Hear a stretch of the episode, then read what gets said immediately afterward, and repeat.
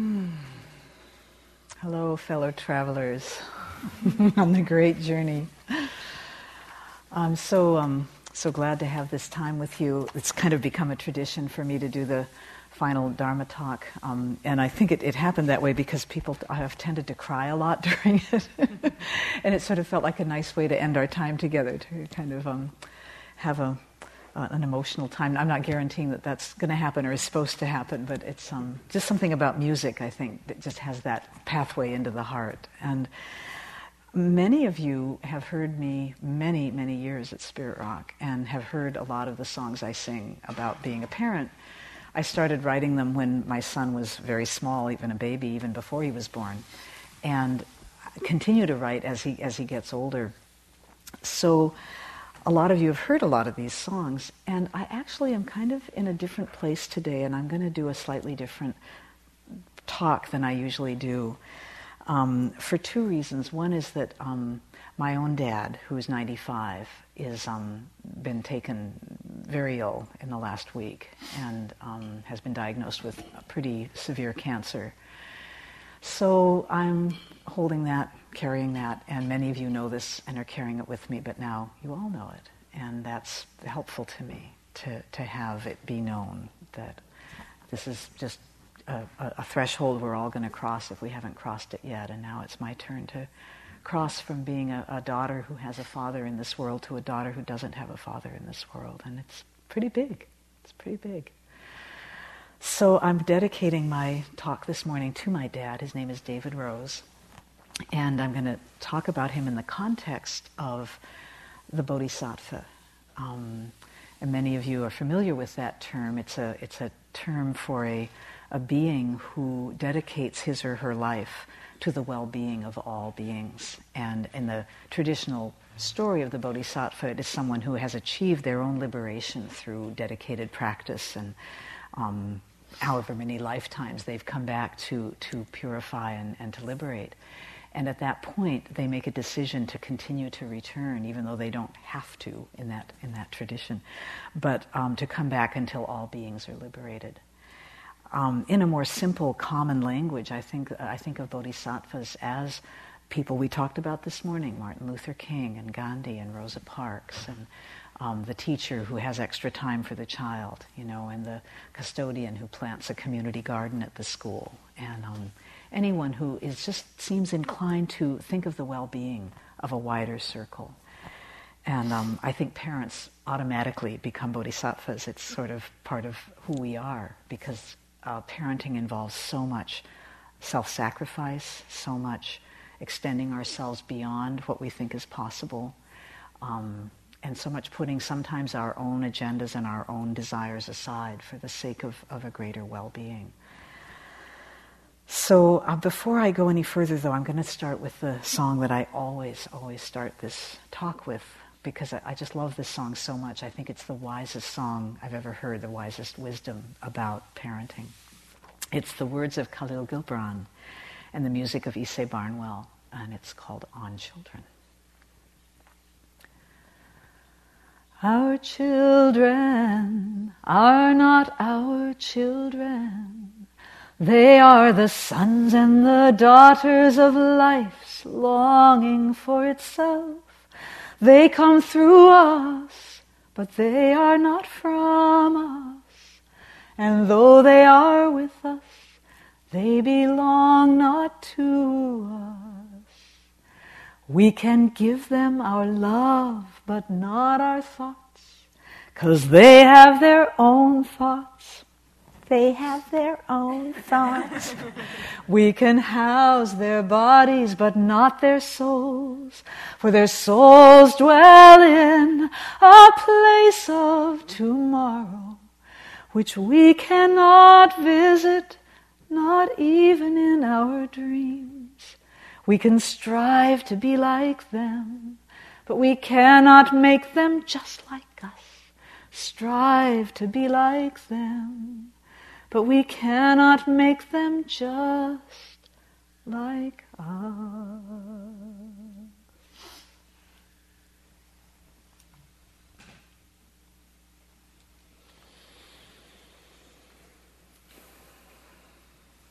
We've, um, in this retreat, we have been engaging very deeply and thoughtfully with the teens and their needs. And it's been such a teaching for the parents and the counselors and the leadership. And I think it's just a, a, a beautiful example of how we can give them our love, but not much of our thoughts. Try as we might. and we actually seem to do a little better when we listen to their thoughts and see how to respond, you know. And of course, we were talking in our teacher meetings about uh, to listen wisely and lovingly to, to youth doesn't mean to give them everything they want. You know, that's not wise parenting. But it does mean listening for the grain of truth. And to me, I'm sort of jumping just into my intuitive talk here. There's nothing to do with my notes.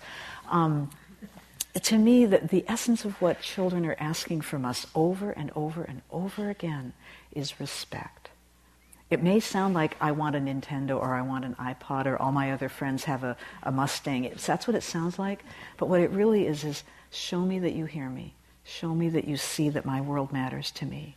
You know, and if we honor that, the thing they're craving isn't that important. It's really the, the heart of the matter. And I think we've learned that with the teens this week. Don't you think, Rebecca? Yeah. Yeah. So, um, the, I also want to just mention something. Um, Ajahn Pasanno's talk yesterday was so wonderful, and as I listened to it, I thought, "Gee, this is really the same talk I was going to give today, but just I was going to do it in a little bit different language." just shows that we're like-minded. but but my, my version of it, just what I wanted to talk about was the naturalness of this this urge to not only love the people that are directly touching our lives, but the wider wider world. And you really touched on that yesterday that um, it, it is just a natural outpouring that comes from finding that calmness and that peace inside ourselves. And it is not a big strain, it's not a big effort. And the Bodhisattva vows, I don't know if you're familiar with them, but they're just really overwhelming. It's like beings are numberless, I vow to liberate all of them. I mean, a thousand ladybugs my son tried, you know, but all beings.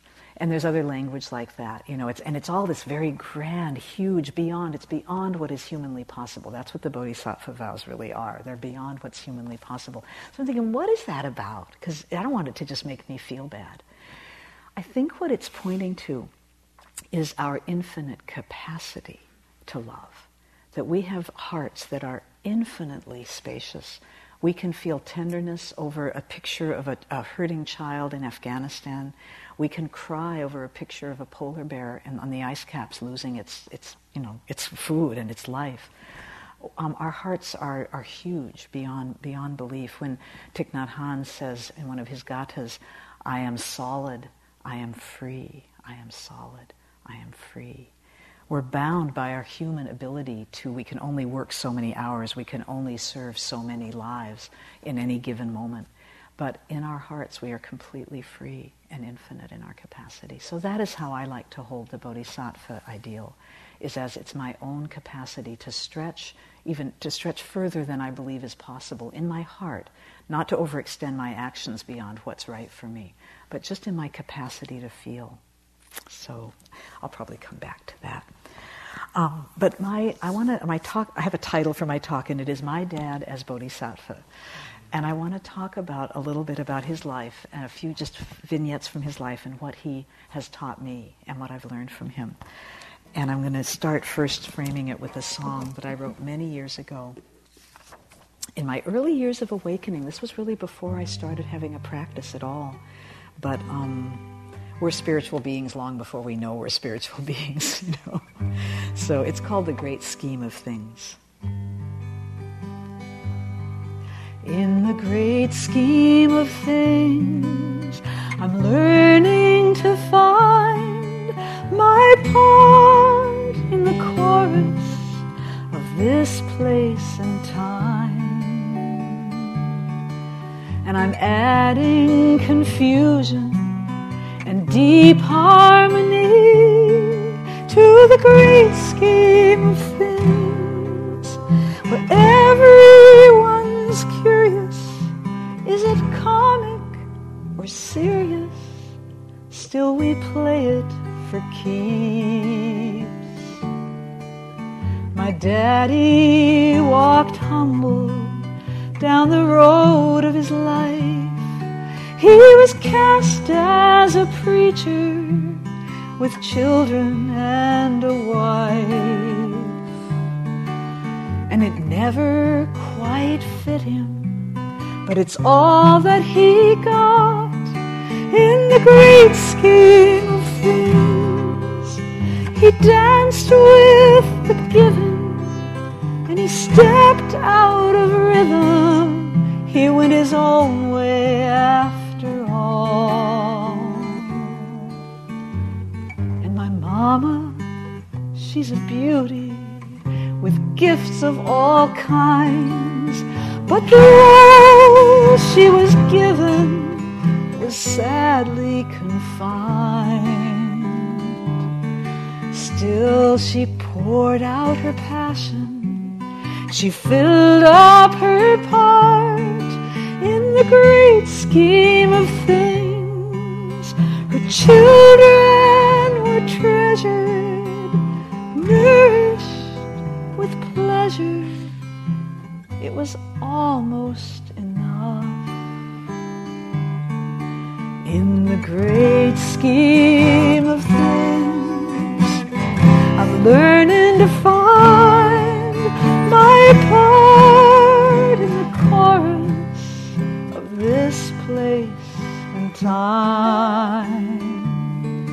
And I'm stumbling on my exits, I'm fumbling my lines in the great scheme of things where everyone wonders if maybe the blunders aren't the best parts of all.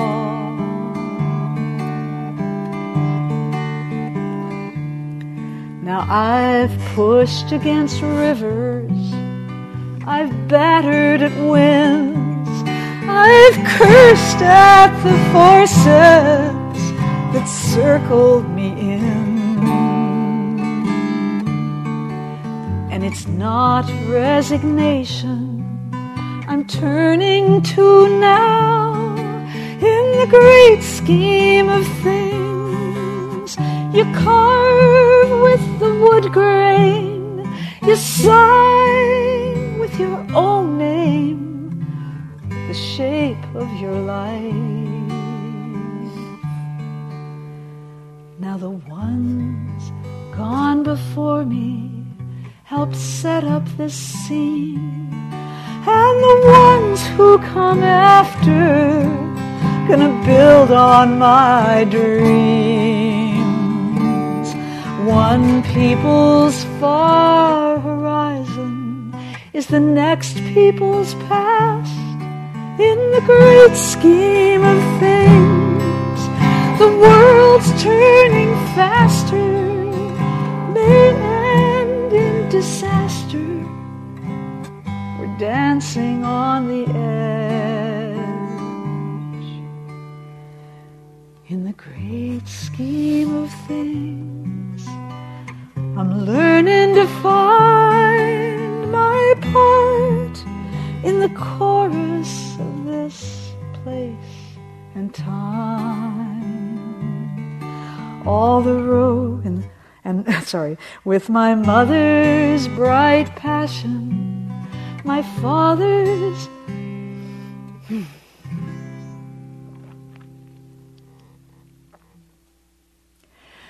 my father's I'll just say it. My father's dark prayer. In the great scheme of things, all the roads are converging. I'm reaching and searching for my roots and my wings in the great scheme of things.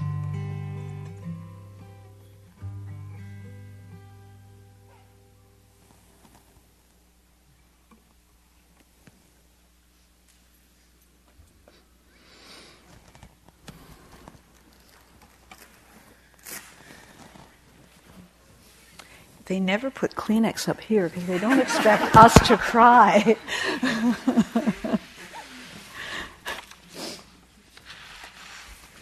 Thank you, Tom.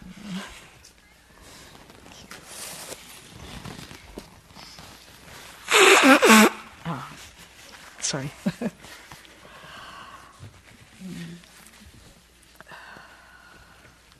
oh, sorry.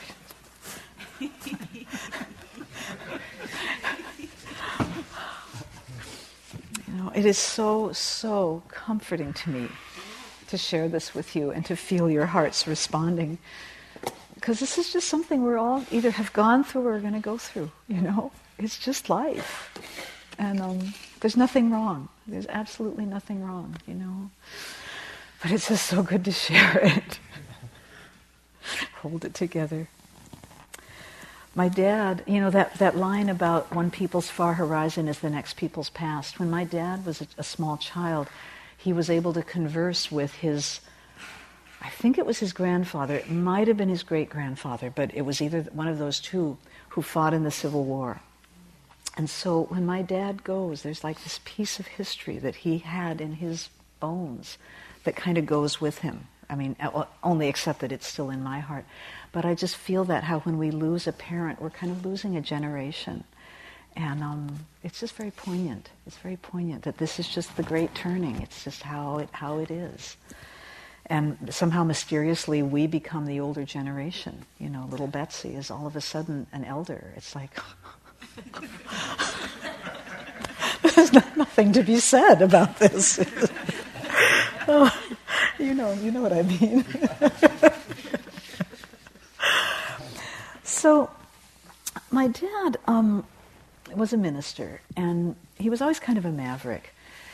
We lived in Salem, Oregon, um, which in the 50s or early 60s was a pretty lily white um, middle class um, community, and except for the migrant workers who came through every season to pick the crops, but they didn't. We didn't really mingle, you know. But my dad had a deep sense of social justice, and I don't know exactly where he got it because his parents weren't particularly those kind of folks. But um, he had an innate um, empathy for the underdog.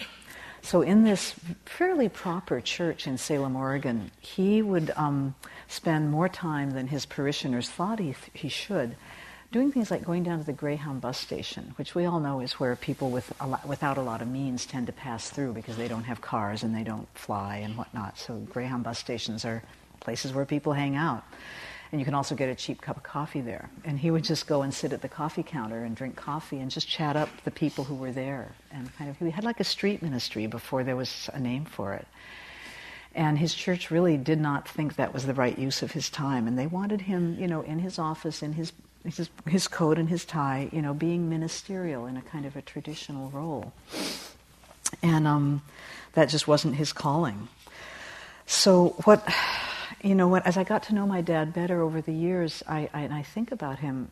Um, I think it's such an example of a person's natural tenderness leading them out into the world, you know. And his natural tenderness, I think, came from his own being if my dad was a child at this retreat, retreat, he would be the one who would be standing on his head and kicking his heels in the air while everybody else is sitting like this, you know. And he'd be the one who, at Waterworld who was finally pulled out of the pool because he was just being a little too wild.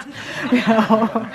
he was that kind of a kid. And if they had diagnoses back in those days, he might have been ADHD or some number of letters. Um, but so I think he knew something about what it was like to not quite fit in or to feel a little uncomfortable in your own skin. And that vulnerability took him out where he felt comfortable. Just like my son found himself comfortable with the ladybugs, my dad felt more comfortable with the, the poor folks at the, at the Greyhound station than with the, the upright, you know, kind of um, businessmen and CEOs and whatever that were in his church. So I just think that's an important thing for, for us to just keep holding in our hearts is that if we just follow our natural tenderness, it will take us naturally out into the world and into those places where there's a need. And that, um, well, I'll talk about a little bit later about what gets in the way of that. But one more story about my dad. Um, the civil rights movement was beginning to be visible and known in the late 50s and early 60s. And he was very, very um, inspired by that and affected by that.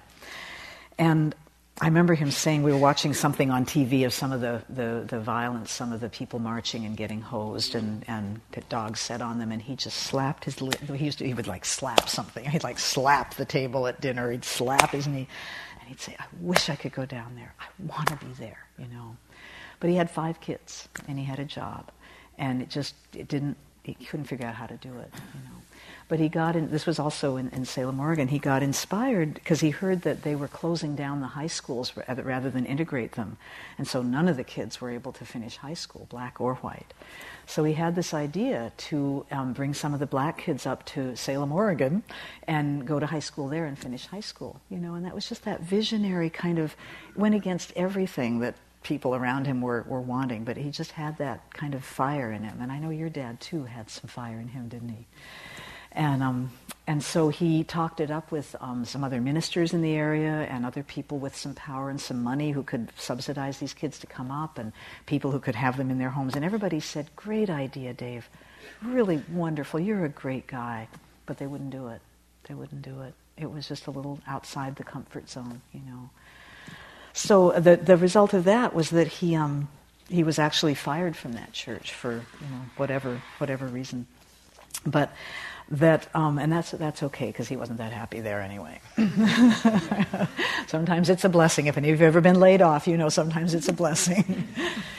but, you know, I think what, what, what that is such a, a, kind of a poignant teaching to me is how hard it is as parents to balance our responsibilities to our families with the call of the world. And that sometimes as a parent, I feel like, don't talk to me about you know, the poor and the hungry and the this and the that, because it's just, I can't do anything. I'm, I'm maxed out. It's just too much. I can't do it, you know.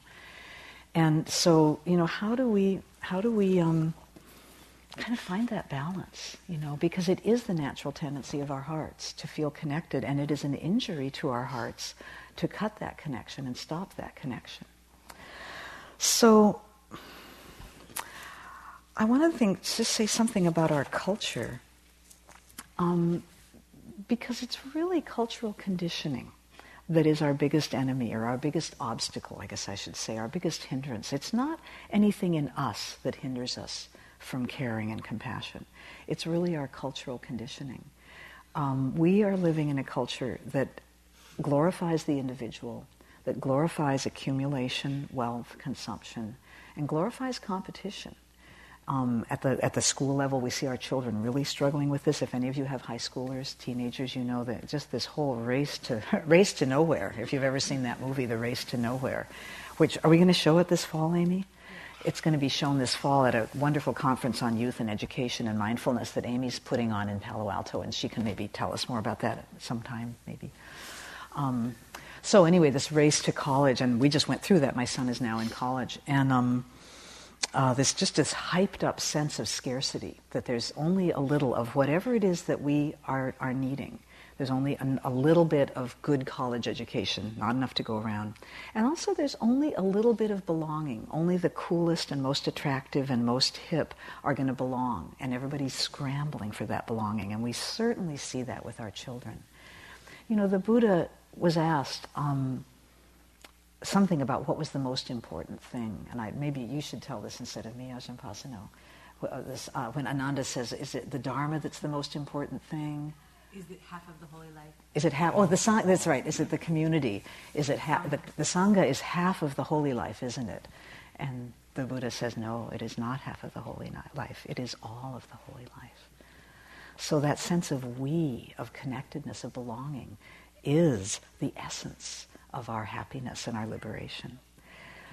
And children are born with um, this sort of innate desire to connect. That's, that's our nature. We want to connect. Our brains are wired to connect with each other, to feel happier when we're connected. We're wired for empathy. This whole fight or flight thing is just a little bit of the story. There is so much more interesting wiring going on there besides the fight or flight um, reptilian brain. And more, the more that neuroscience develops, the more they really understand that we are wired for compassion, we're wired for connection. It's natural, it's innate. So our children naturally are looking to belong, but the culture is offering them these really distorted images of what belonging is about. And so we see all this tension among the, the teens and even younger to, to outdo each other with the quick comment and the smart remark and, the, and then the who's got the iPad or who's got the this, you know. And it's all about belonging. That's really all it is. Who cares a hoot about this little plastic doohickey that has words on it? You know, it's nothing. It's nothing. It's just, am I okay? Do I belong? You know, that's it. That's, the, that's all it is. So, in this environment of competition and hunger for belonging that gets distorted promises of do this and you'll belong, um, all of that works against our natural capacity and our natural desire to just connect and love and create a bigger and bigger circle of happiness that includes wider and wider circles of people, not just the cool kids, but all the kids, not just the popular teachers, but all the teachers, you know, all of that. We, you know. So I think it's just um, part, what, part of what is so wonderful about our practice is that it offers us, you know, a chance to come home to our true nature, to our true brain chemistry, if you will, you know, and our true heart chemistry. And then from this place that we develop and cultivate in this mindfulness practice and in this Sangha, to see where that takes us, to see how we can go back out into the world and see these false images and these false allures for what they are. Because we're all very wise and we all nod when, when i say something like what who cares about the ipad? We all nod. But you know we get caught in it too you know, it may be more subtle, but I have seen parents, including myself and my, my peers, get very caught up in this college race and this fearfulness and this scarcity. There's nothing like scarcity to push us back into our reptilian brain, you know. And that's how advertising works, is they, they give us this feeling of scarcity so that we go into these primitive, you know, acquisitive places of like, gotta get, gotta get, because there's something dangerous that's going to happen if I don't get it. So we, um, we really I guess just have to come back to our daily practice and to those core truths that we know about who we are and what our children need and what we need. And then the culture can kind of do its little song and dance, but we have a little more immune system. We can kind of build up our spiritual immune system to, um, to not get caught so easily.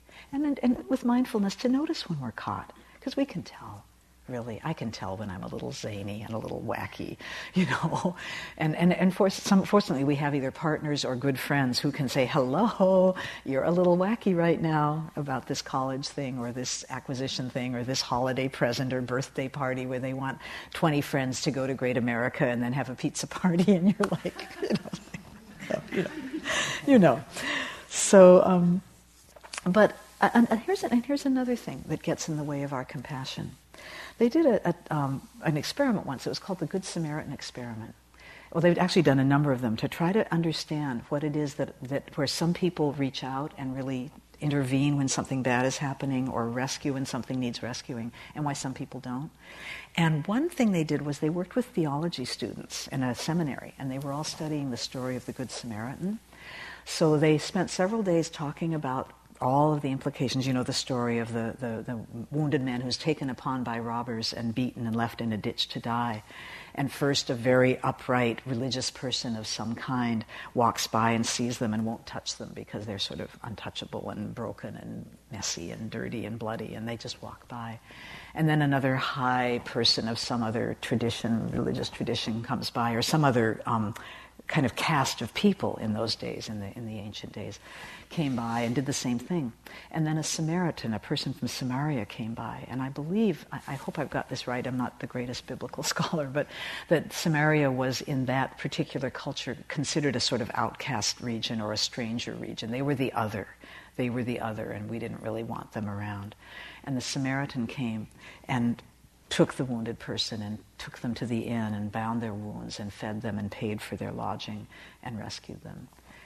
And it's just a beautiful story of the person who is the other and the outcast bonding with the person who has been beaten down. And um, it goes back to what I was saying earlier about it's where we've been wounded that sometimes makes us the best healer, you know, the one who understands the, the need to reach out.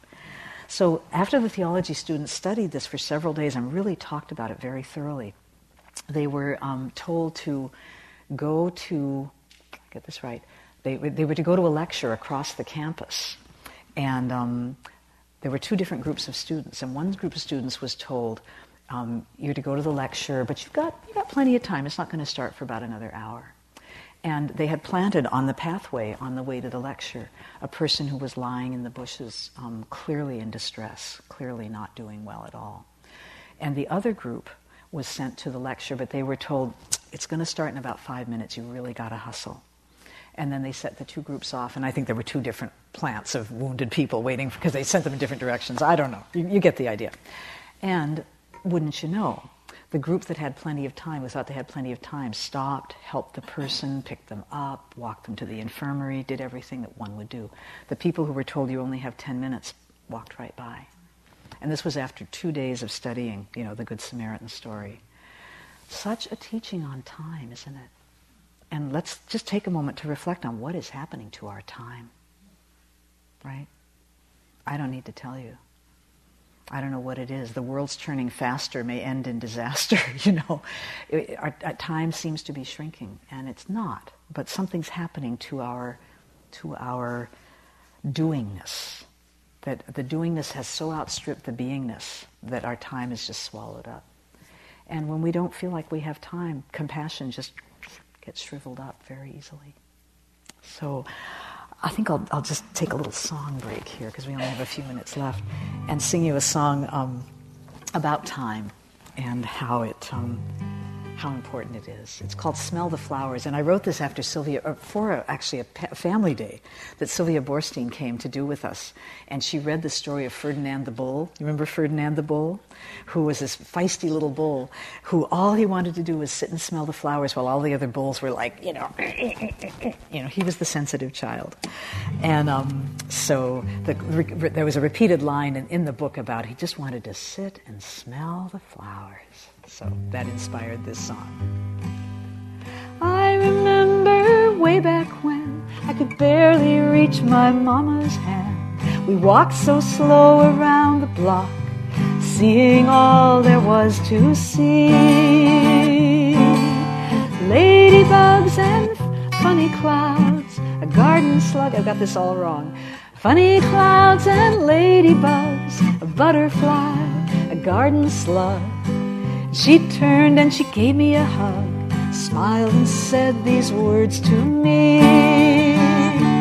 Let's just sit and smell the flowers. We can while away the hours. There's things we have to do sometimes, things we have to do. But today let's take a while smell the flowers.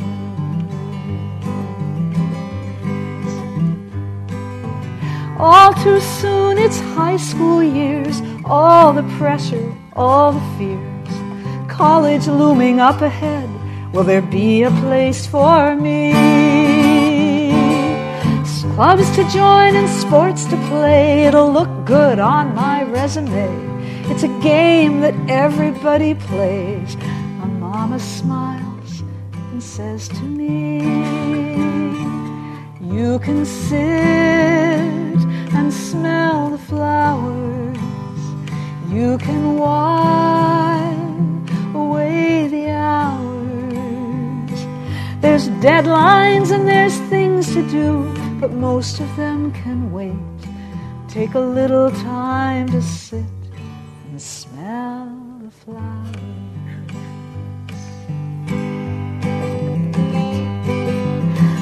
It seems time swept me up.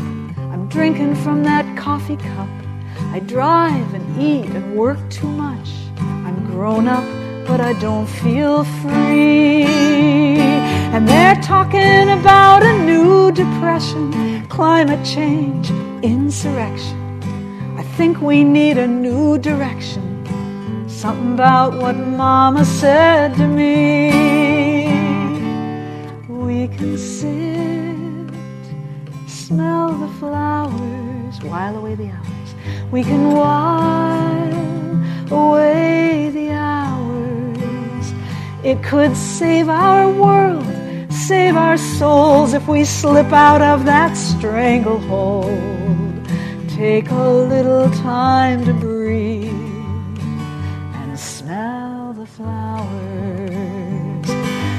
This is what I do believe. Our children just need room to breathe. Take a little time to breathe and smell the flowers.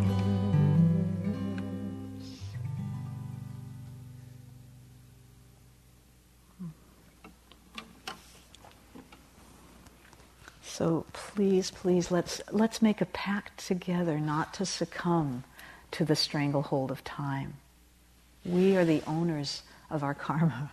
We are the owners of our time. We do have choices.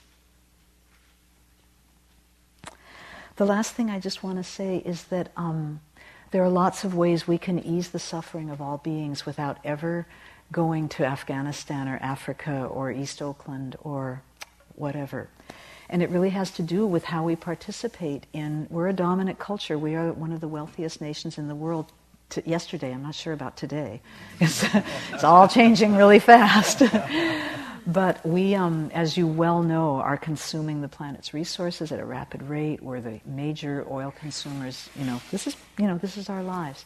And it doesn't mean that the, the remedy to that is to all go live in a yurt, although wouldn't we love to sometimes? But there really are, you know, choices that we can make on a daily basis and help our children make. And it's, it's um, not only not that hard, it's really what I find when I make, make those choices is it makes a richer life. For example, every time I choose to ride my bike instead of use my car, I get so much joy out of it. My husband, bless his heart, will not drive. He's one of these pure people. oh my God. And he rides his bike everywhere and he always says it just gives him so much joy and he feels such he feels the suffering of other humans when we're driving our car and he's in the car and he sees all the other drivers and he talks about how painful it is to see everyone in their little bubble their little you know tin and, and plastic bubble alone fuming up the planet you know, destroying. I mean, he's just very sensitive to all this. He's got a very big view, so he feels it, you know, very deeply. And that, you know, that's bless his heart. You know, that's, that's a beautiful thing. And it, it, it, it, affects me. Living with him affects me. But there are many, many choices we can make that will actually bring more joy into our lives. And I think another thing you said that was so helpful, Ajahn Pasanno, was the, the circle, or was it Gil? Maybe it was Gil, about the, the this leads to ha- happiness and happiness leads to this. What, what is that circle? Could somebody repeat it for me?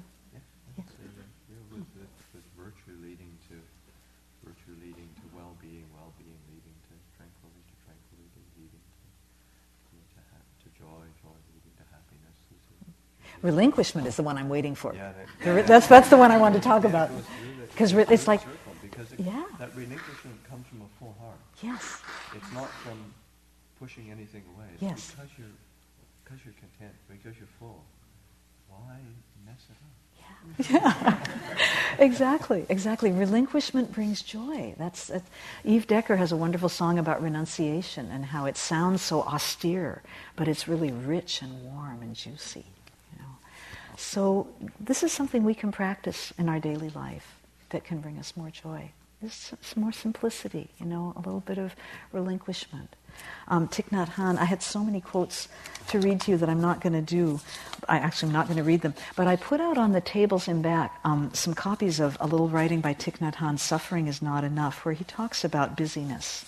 And another one by Bhikkhu Bodhi, where he talks about Buddhism needing to really grow up a little bit around engagement um, and how it's, it's no longer, our world is not a context anymore where individual liberation is enough. And, you know, that might have been a, a, good teaching for 2,000 years ago, although it's not what the Buddha taught. But I, I, knew you were going to correct me on that. but um, that, um, Yes. So anyway, so I leave these readings out there for you, and I also, for your reading entertainment, left you a blog that I wrote about a trip I took to Washington D.C. a couple of years ago with a feminist activist, a peace group called Code Pink, and um, it was a big, um, wonderful awakening for me in my own social justice life to kind of go out there and do some social action and peace action that was a little more in your face. It was a little edgier, and as a, a nonviolent person, it was pretty interesting to uh, find that edge for myself of if the world is really on the brink, we need to take extreme measures. And how do we do that and still stay loving? So I wrote some reflections. It's called How, How Would the Buddha Protest? And um, so if you're interested, it's out there. I didn't make enough for everybody because I, I, and I've perhaps over modestly thought not everybody will be interested. But um, so I didn't make enough of these printouts for everybody. If you don't get one, just um, sign my email list that I'll put out soon, and I'll send them. I can email them to you. Oh, we could print more. That's true. Okay, well, we'll see. We'll see how many of them fly off the table. They're in the back table. Also, um, in a moment, Gil is going to come up and talk to us, but I just want to say that since I didn't do a lot of my parenting songs today, and if you haven't had a chance to hear them yet, they are recorded on CDs. There's a CD called Motherlight, CD called Heart of a Child, and then there's Calm Down Boogie, which is mindfulness music for children. And then my brand new CD, folks, I finally have a new one after all these years. It's called Real to Me. It's adult music but it has five songs on it of teenage parenting. So for those of you who have teenagers or will have teenagers, it's there. It's there. So let's just just take a moment to just kind of breathe and just let all of this kind of run through us because it's been a beautiful session and I thank you so much for holding my dad in your thoughts and your heart and my mom too Margaret who's 89 and holding a lot right now. So maybe we could just take a moment to just send a, a, a good wish up to Seattle to my family and um, wishing for my father a safe and an easeful passage from this beautiful life to the next beautiful life.